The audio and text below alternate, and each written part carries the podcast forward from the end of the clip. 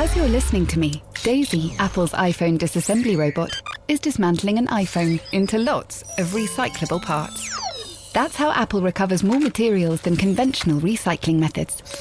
Thanks, Daisy. There's more to iPhone. Yo, technology. What is it all about? And I think that's actually a really important lesson. Like finding the right business partner, like two great people with an average idea can do incredible things. An amazing idea with average team has no chance of success.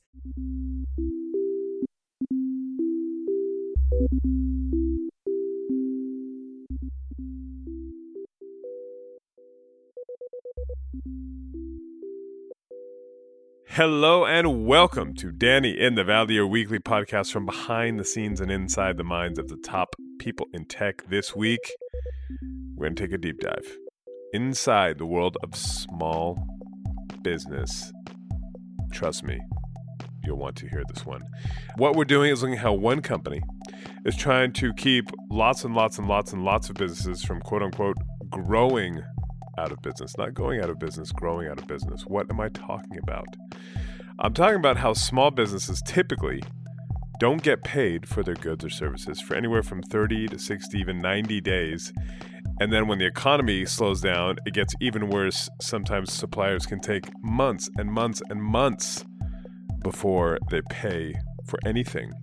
And for a lot of small businesses, this can mean a lot of pain or even just lead to total collapse. And this week's guest is Laura Hodgson, and she's setting out to fix that. She is the co founder of a company called Now, a company that, as you might guess, pays companies immediately. And they take a small fee and they basically wait to get paid for the suppliers. So they basically front you the money, take a small fee, and then they get paid on the back end. And Lara's got a really kind of amazing backstory because her business partner is Stacey Abrams, who is, of course, if you're a fan of American politics, Abrams is a star of the Democratic Party on the national stage and, uh, and also within Georgia, of course, a key swing state. Um, the two have worked together on a few different businesses for many, many years. And Hodgson, before she did all this, she trained as an aerospace engineer. She was in real estate. She made basketball shoes with Shaquille O'Neal. She even invented a spill free water bottle for babies. And that was all before launching Now.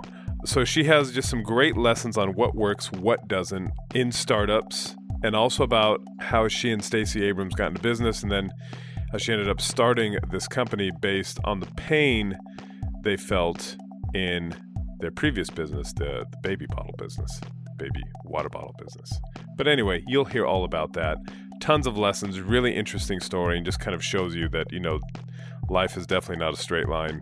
Um, and she's just got a lot of uh, great, interesting stories to tell. So you're going to really enjoy this one. So I will now step aside and give you, without further ado, Laura Hodgson of Now. Enjoy. Well, first of all, thank you for taking the time. I really appreciate it. Sure. And where are you calling in from? I am in Atlanta, Georgia. Atlanta, hot Atlanta. I have a ton of questions, but maybe we could just start by if you could just describe kind of what now is, how old it is, what you guys are doing, and why. Now really grew out of the experience that I had as a serial entrepreneur. So I had started in the past a consulting firm. I had started a patented spill-proof bottled water for children when I became a mother. Hold on, hold on. Patented spill-proof bottled water. So is that like a sippy cup but in water bottle form? Picture a bottled water like you might buy Dasani, Aquafina, etc., but packaged in a way that's completely spill proof. So it had a silicone sippy top like the CamelBaks that I used to use when I did triathlons. So you had to bite on it for the water to come out. I see. Because anyone who's ever handed a bottled water to a child disaster. knows that's called a bath. It's it's yeah. instant disaster. it's called a bath. Yes. Sorry, just to pause on that for a second because I know this from experience having two young kids, especially when it's all new and all overwhelming. Um, I don't know how many discussions I had with my wife about, oh, you know, we should totally invent X for some niche baby need. And of course, we never invented anything, but you actually did it. Right. I did well, and I think it's primarily it's funny that you mentioned having this discussion with your wife because really what happened is every day I came back from being out and about with the child in the carrier, and I was complaining to say it nicely to my husband about the fact that somebody had to create a spill-proof bottled water for kids because whoever designed juice boxes has never mm. had a child. Yeah. Because they designed that perfectly to squirt you in the face as soon as you pick it up. Um, so you invented that, you got a patent, and what happened with that business? Well, so, you know, like a lot of entrepreneurs, we started out with visions of being on the cover of Fortune and we started selling into small retailers and small distributors. We went to trade shows and gift fairs and and the product sold fantastic. But all the orders were about the same size. So we started out initially selling in airports. Really great place to Oh, have yes. a spill proof bottled water. And then about a year into the business, we got our first big order from Whole Foods. And my business partner and I started to high five each other because we had bagged the big deal. We were on our way to the cover of Fortune.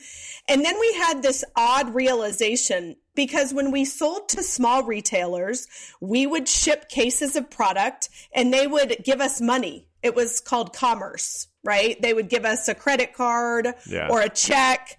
But when we started to sell to Whole Foods, we were shipping truckloads of product and commerce didn't happen. We shipped truckloads of product, we sent an invoice, and we got nothing. Hmm. and we waited and we waited, and we quickly realized that net 30 is just a suggestion. We might as well write net pay us when you feel like it on the invoice. Right. Because it took three and four months to get paid.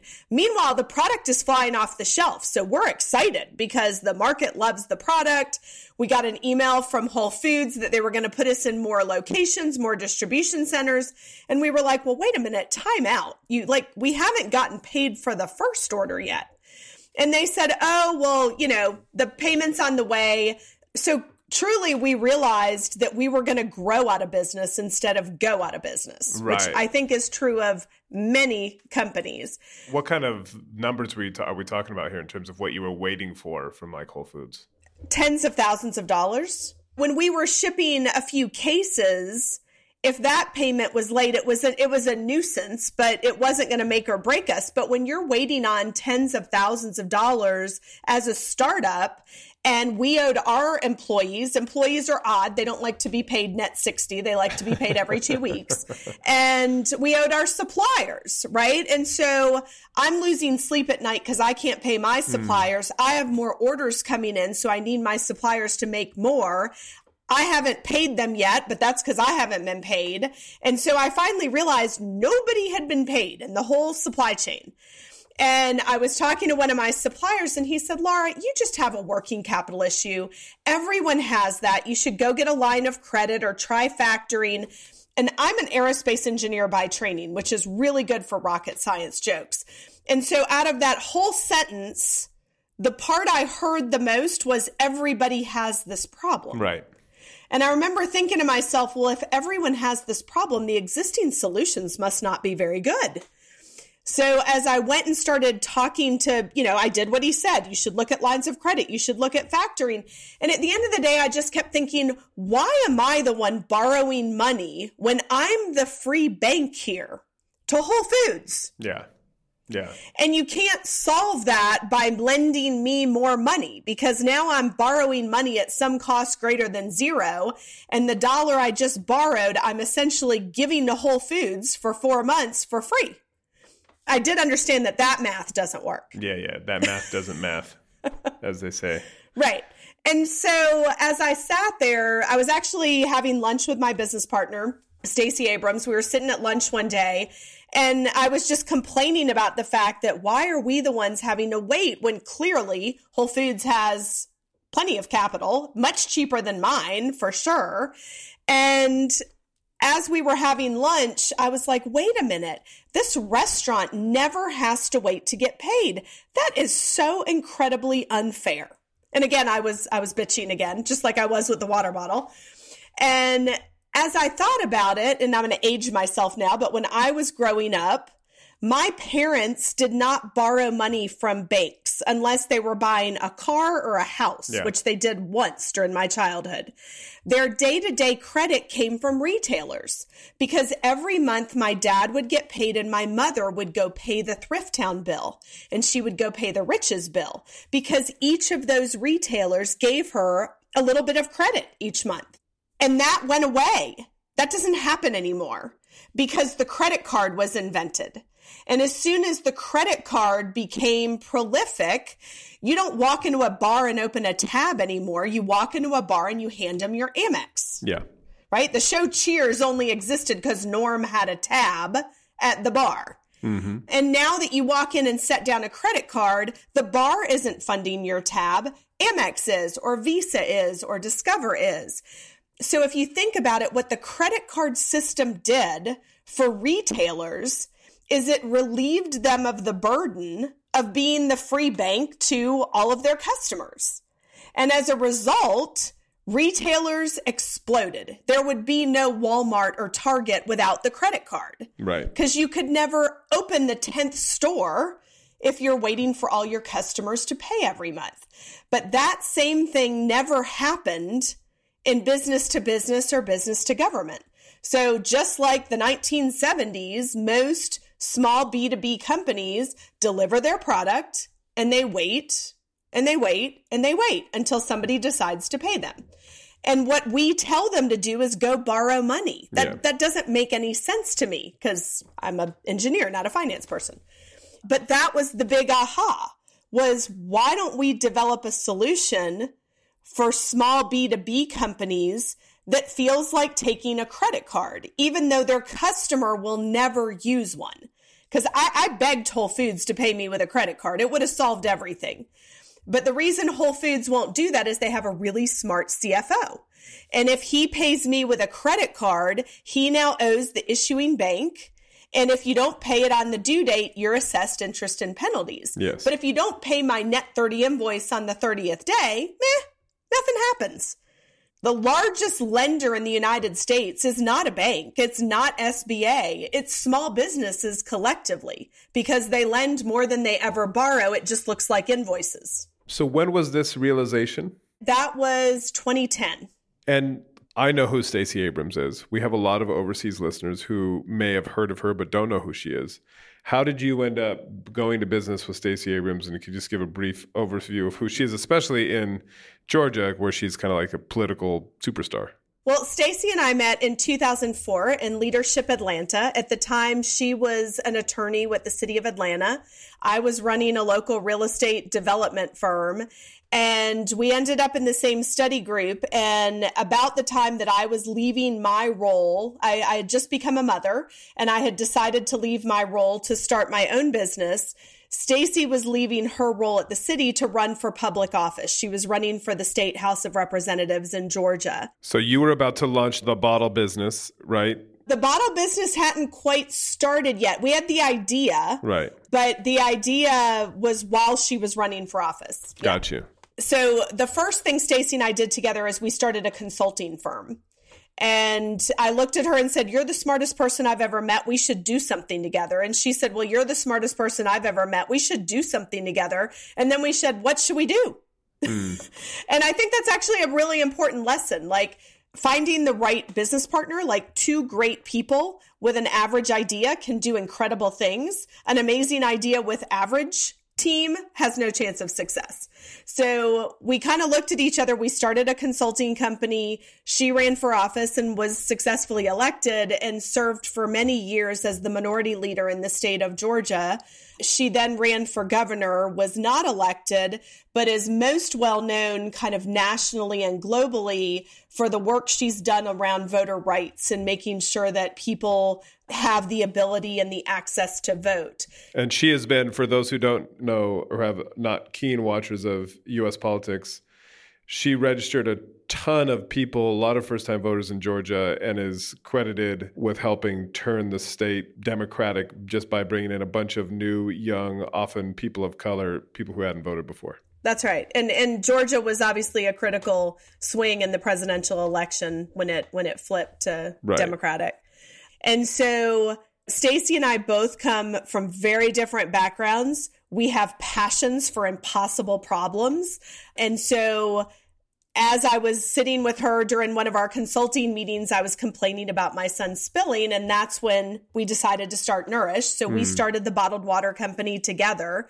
And then as we experienced the pain of trying to grow a company and waiting to get paid all the time, we started Now Account together. And that was when? We officially filed it in December of 2010. Got you. And what is Now Account now in terms of like kind of high level? Where has it got to? Yeah. With Now Account, we created, as I mentioned, the first payment system that allows businesses to get paid immediately in a way that feels like taking a credit card. So they don't have to turn to loans or factoring. We have now served over 800 clients and almost 10,000 of their customers. And we have accelerated over 800 million of transactions to small businesses. And how does it work? So if I'm Danny's widgets. Everybody loves my widgets. I can't make them fast enough, but I'm not getting paid the way I want. Yeah, so you could be Danny's widgets, you could be Danny's marketing firm, you could be Danny's staffing company or ad agency or IT services. It can be a good or a service as long as your customer is another business or government because if your customer's a consumer they probably give you a credit card yeah. and that's already yeah, been yeah. solved but if you're if you're delivering your good or service to another business or government what we tell our clients is you deliver the good or service if they're willing to pay you with a credit card you should take it but if they're not and they say i'd like net 30 or net 60 or net 90 oftentimes they don't ask they dictate yep. right you will be net 90 and you'd like to get paid immediately, you simply upload the transaction to your Now account. So you have a Now account, you upload it on the app, you get paid the full amount of the invoice within two days minus a 3.5% merchant fee. So for you, it feels exactly like your customer handed you a visa.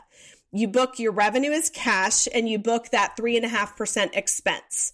There's no liability ever booked on your balance sheet, which you would have to book if you had a line of credit or you factored.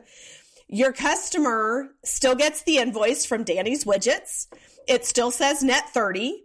They're still going to pay whenever they feel like it, which is not in 30 days. Statistically, a net 30 invoice pays in about 55 days. Wow. When they get ready to pay that invoice, they're still going to make the check or the ACH or the wire out to Danny's widgets, but the remittance address is a lockbox that we control.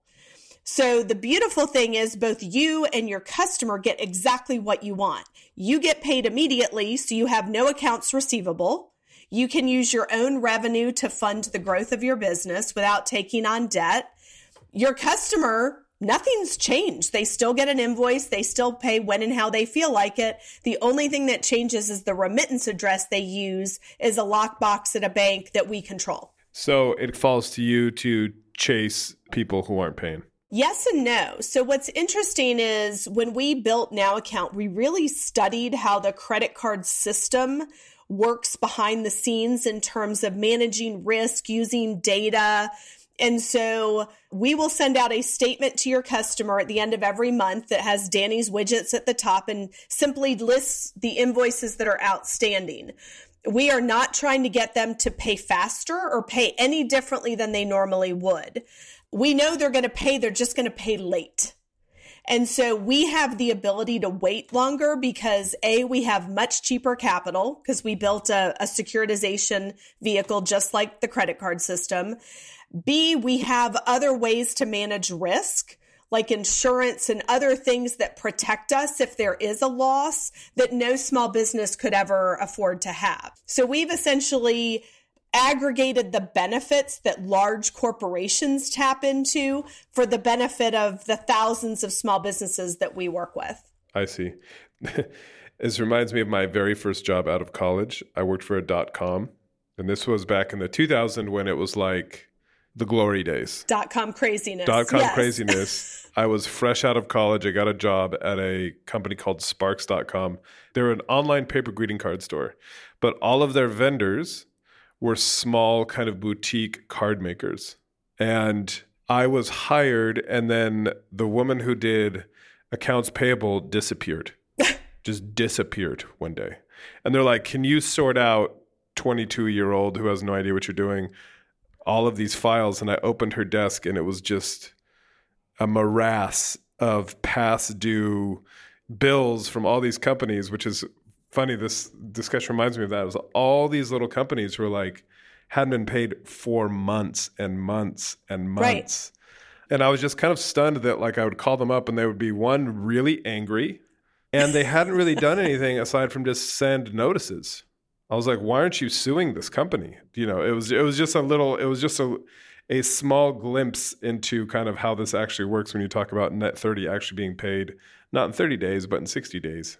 Well, and you know, these days, especially with the economy the way it is, large companies will often require net 120, which I, I don't know how you can say that. Yeah, I don't know how you say that with a straight face. That's like consignment.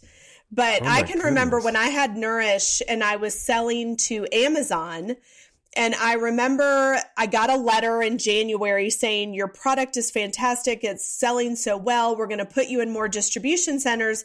By the way, our net 30 terms are now net 60, period. So I wrote them a note back saying, I'm so glad to hear that the product is being well received. By the way, my wholesale price, which was $26.99 a case, is now $29.99 a case.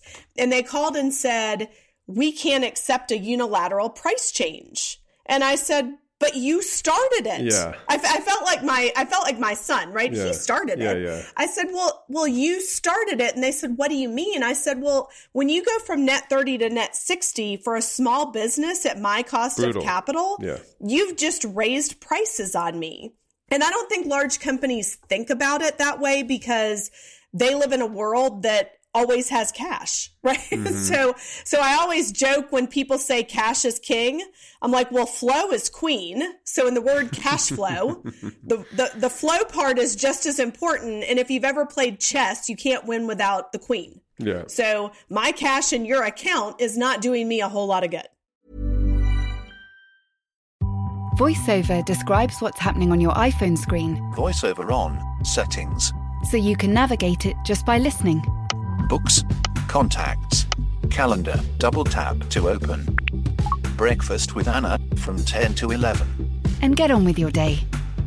Accessibility. There's more to iPhone.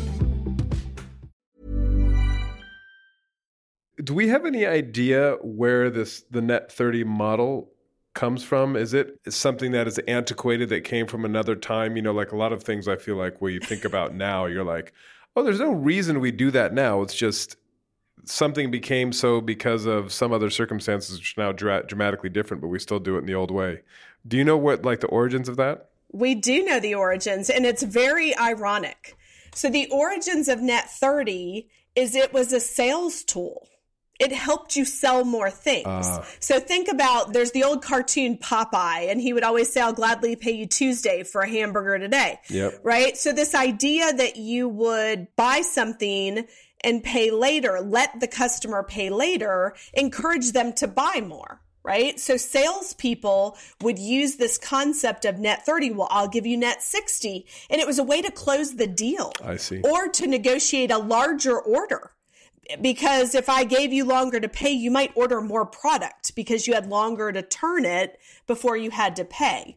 Unfortunately, this wonderfully innovative sales tool got turned on the very salespeople that, you know, that were using it and it became more of a weapon for the customer because of the power imbalance. So if two companies are about the same size, then the net terms are kind of a negotiation.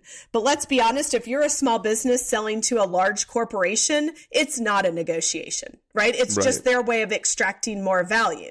And what are you seeing right now? You mentioned the economy, and it's really interesting. We're trying to figure out what is happening. And out here in California, especially in Silicon Valley, where things went crazy during the pandemic, now they've gone into reverse, at least somewhat. Um, we've had tons of big waves of layoffs, and the mood here is quite dour. But it's unclear what's happening in the rest of the economy. I'd love to get a sense. I mean, you guys are seeing, you guys are right there on the kind of the front of it. What you're seeing, we're right at the point of commerce. Exactly. That's right. We're at the we're right at the point of transaction. So you know, it's interesting when the pandemic hit. I would say around June of 2020, we saw a large increase in the days that it took an invoice to get paid. Yeah. Right. And I think that was an initial. Anytime there's fear in the market companies rightfully so hold cash, hold cash right? Yeah. So they'll they'll wait 10 more days to pay. And then I think what also happened during the pandemic is it took a while for people to get used to working remote. So some of what was delaying payments was just the fact that the accounts payable person wasn't in the office. And so they had to kind of figure out how to to do these day-to-day tasks.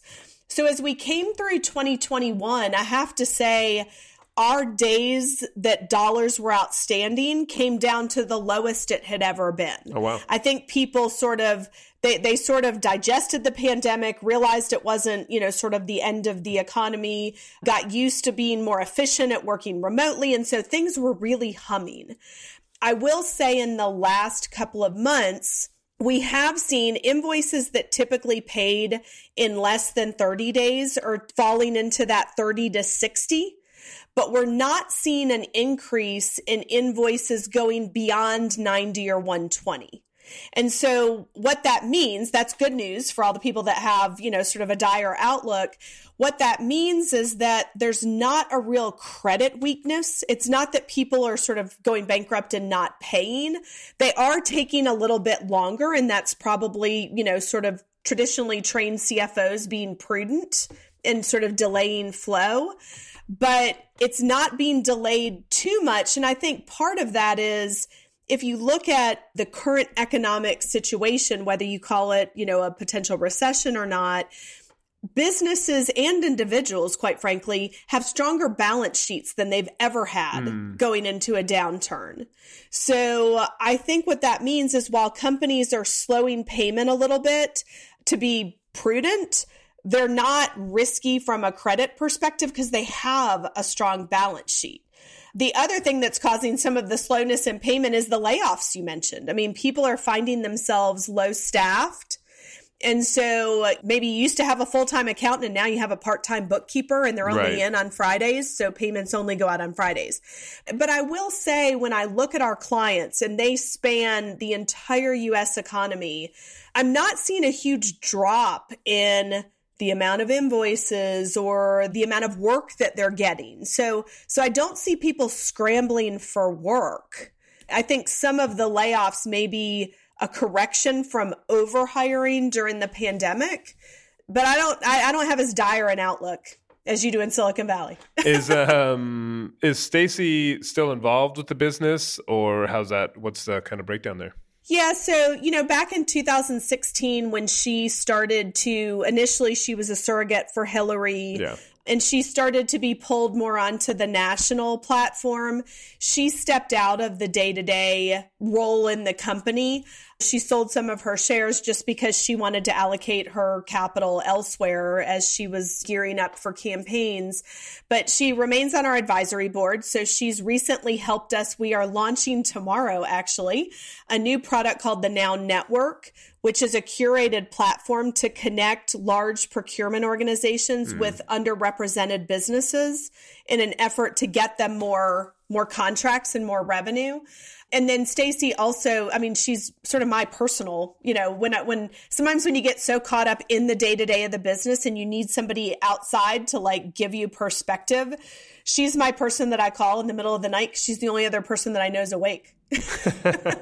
our first company was called Insomnia because neither one of us sleep. We can't turn our brains off. And I used to email her at two in the morning and expect a response. Right, right, right, right, right.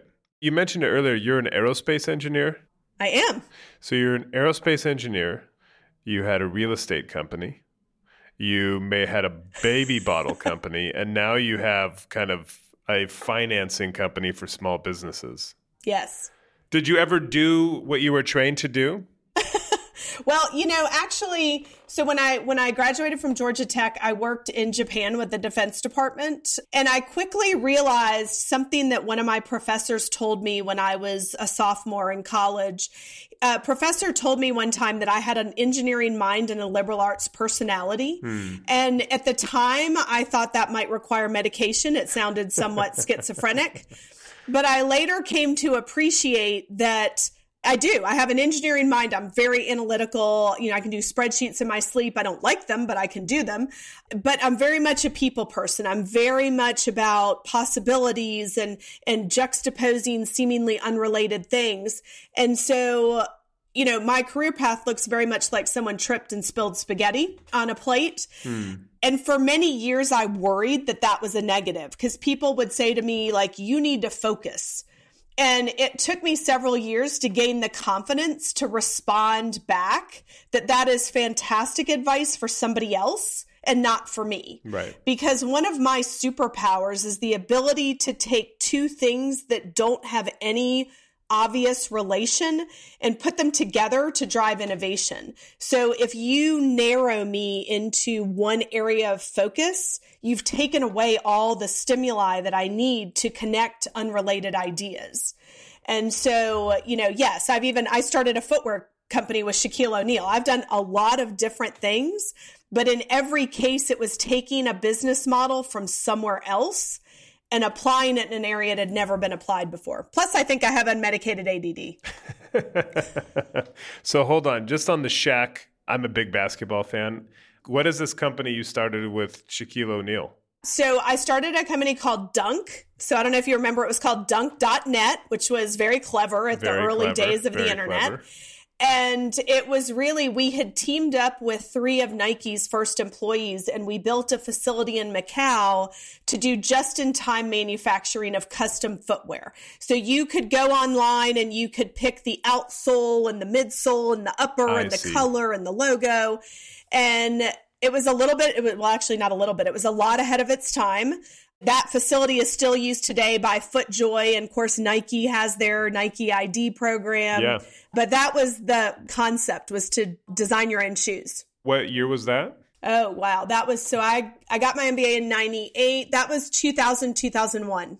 And how did you end up hooking up with Shaq? So, coming out of business school in 1998, I joined a firm called IXL. This was the early days of the internet when people were building websites, and yeah, that yeah. was about as innovative as it was. Yep. So, at IXL, I ran the retail and consumer products group.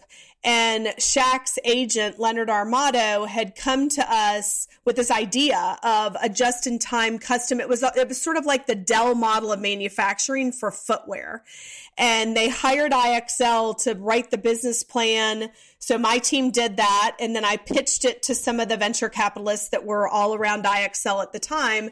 And we raised the money to build the facility and then they said okay you you know you helped write the plan. You helped raise the money. You should come run the company. And so i joined the founder Shaq's agent uh, to run that business. And i also am an avid basketball player. So i ran track in college. I was a heptathlete but basketball was my high school sport. I've always loved it. And my husband is a huge basketball fan. So just the idea of working with Shaq and some of the other athletes yeah. was amazing. Did you ever get to play with Shaq? So I I worked out at the gym he did. You know, typically when you're around Shaq, he picks you up. Yeah. it's not not so much dribbling the basketball, but you know, he will literally like pick you up. But he used to come to our office all the time and look over my door. Shaq is, you know, he is an incredible person. He's got, you know, just sort of, he's very playful. Yeah. Um, but he is incredibly bright. Mm-hmm and he loves technology. He had an Avid studio in his house. He used to do his own video editing.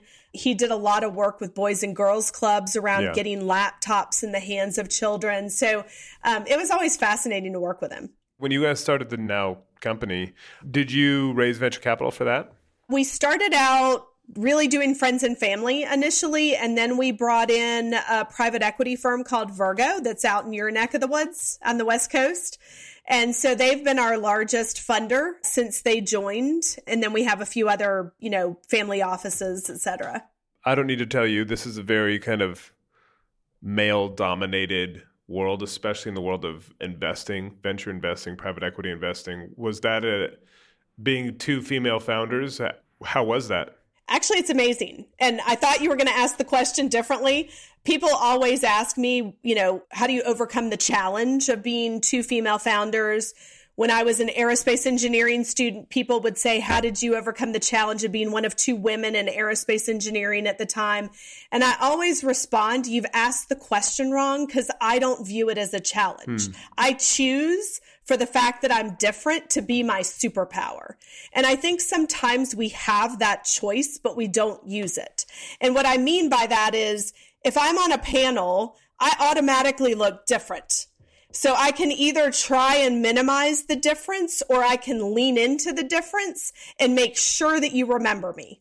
And I can tell you with great certainty if I were to go down to Georgia Tech today, every aerospace professor remembers me because I took that risk. And it's scary sometimes, yeah. right? Because you're sort of leaning into why you're different.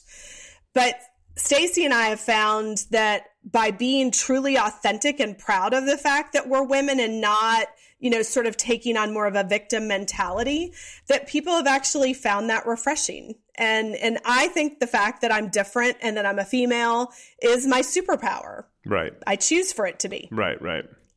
So it sounds like you've done a lot of different stuff. And yeah. I'm wondering if there's one thing that sticks out that didn't work and what's the thing that did work that you didn't think it would. Maybe that's now or that you're surprised it's working so well. Well, I mean, I think Nourish was the failure, right? It didn't grow the way it needed to. It grew out of business. Um, it didn't last. I mean, we ultimately shut it down. I mean, we had started Now account by then. So it was like, oh, wait, we've got this other opportunity. So some people might call that a pivot. It makes them feel better. But in reality, a pivot is usually because something failed, right? I mean, you know, be, being basketball uh. fans, I always laugh I always laugh because people call any change of direction a pivot. Yes. And I'm like, you know, that's not a pivot, right? Yeah. A pivot is defined by the fact that one foot doesn't move. And if it does, you lose the ball. That's called traveling. So when people often say, well, I pivoted my business, I'm like, no, you didn't. You're just wandering in the darkness. a pivot means you know what that pivot foot is and that's your DNA. That's your that's your unconditional cannot change. And so for me when Nourish when it became obvious that Nourish was like on life support and we saw this opportunity with Now account, the question is what was the pivot foot? Like what did we hold tight to? And you know, I grew up in a world where people would tell me you have to do what you're passionate about. And I disagree with that statement. I don't think you should do what you're passionate about. I think you have to do the so what that you're passionate about. And what I mean by that is your passion should be in the impact you're having, not on what you're doing. The what should be able to change, the impact should not. And so what I find is when people are too anchored on what they're doing and their ego and their passion is in the what, they don't listen very well because they're like human nature is to defend your beautiful idea. But if your passion is in the impact you're having, the what can change. It doesn't matter as long as the impact is there. And for us, Nourish had always been about kind of leveling the playing field and giving those that didn't have resources access to resources. In that case, it was children, right? Children who didn't have access to clean water. With Now Account, it's about leveling the playing field for small businesses and underrepresented businesses who can't take that big contract because they can't wait 60 days to get paid. Yeah.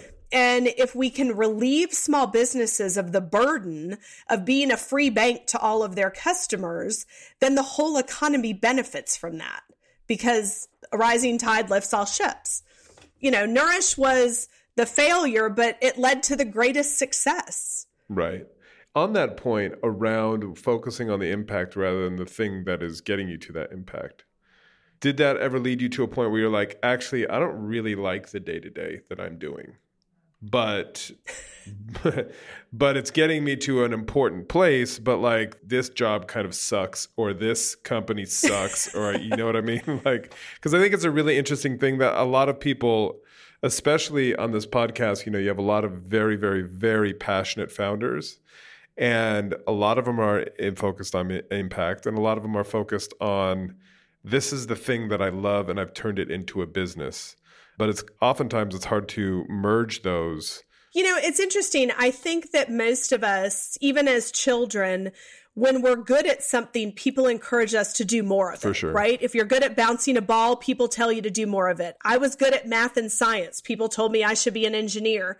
And I think it takes some time and some lessons learned and some wisdom to realize that sometimes what you're really good at and what you love are not the same thing. And that's okay because most of us are good at multiple things. And the fact that you're good at something doesn't mean you love it. So I am a perfect example. I am really good at spreadsheets. I don't like them.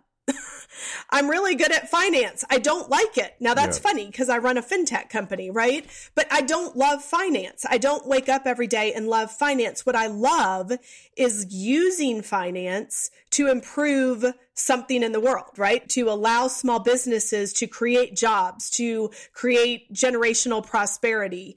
Finance is just the mechanism for that.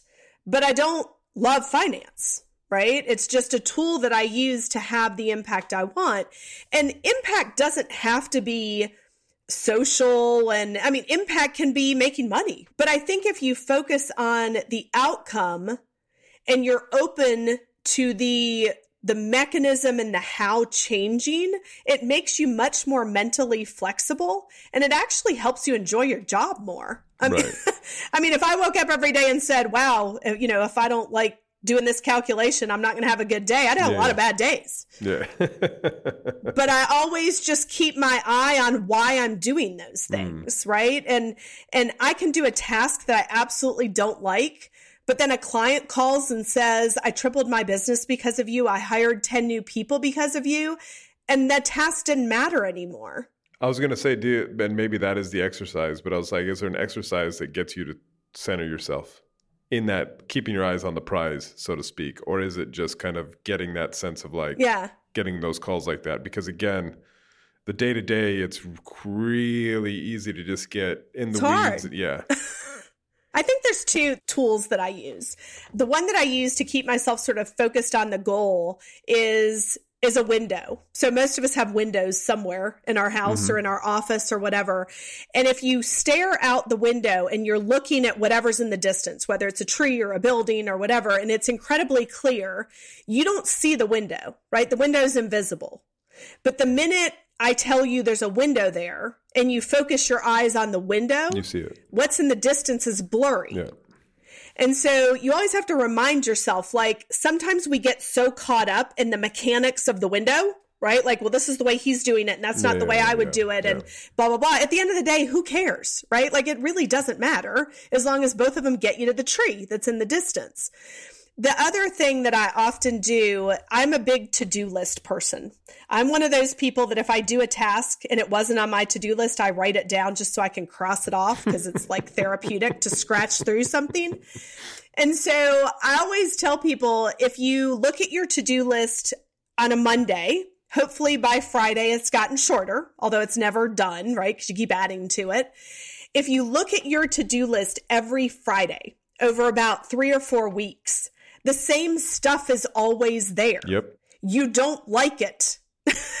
so, like if your Wednesday lunch cancels and you find an hour in your day, you don't do those things. You choose to fill that time with the things you love. So, for me, if I have an empty hour that shows up in the middle of the week, I will talk to a customer, talk to a partner, talk to an investor. I love visualizing, right? Designing new product, new service, etc.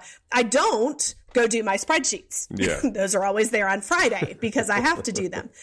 The key is to find people on your team who do on Monday what you leave to Friday, Right. who actually like to do those things, right? Otherwise, they'll never get done. Fascinating. Well, look, thank you so much for taking the time. I think it's a really interesting kind of your whole story is interesting and what you guys are doing it now is really interesting because again i think it's like this kind of mundane part of business that i imagine nobody going into business even thinks about and then they're confronted with it and they're like oh this is problematic this is a real pain point That's right. People always look at me and say, How in the world did you come up with this? You're not a banker. And I'm like, No, a banker would never come up with this because they're too smart. They know too much about the way it's always been done. Yeah. It took Stacey and I, who did not come from a finance background, to see the opportunity and approach it more from a payments perspective because, quite frankly, we didn't understand finance. yeah, there's a there's a power to ignorance. yes. And that is all the time we have. I want to thank Laura for taking the time. I want to thank you all for your ratings and your reviews and telling your friends and your neighbors about the podcast because that's great. It's very helpful. So thank you for doing that. And if you haven't done a review, stop what you're doing. Please just do a review. Do it for me. It makes my life better. That is it for me this week. I will be writing about a bunch of stuff this weekend in the paper, so do check that out at thetimes.co.uk or pick up an actual pile of dead tree in the Sunday Times. That also helps keep me employed. So, you know, do one or the other, whatever. That is it. Have a great weekend, and we'll talk to you next week. Bye bye.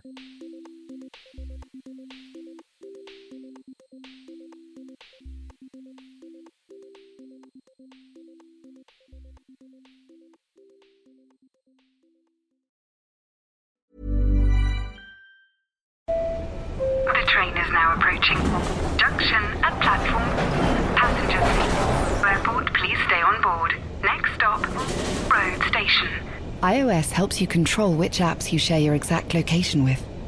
There's more to iPhone.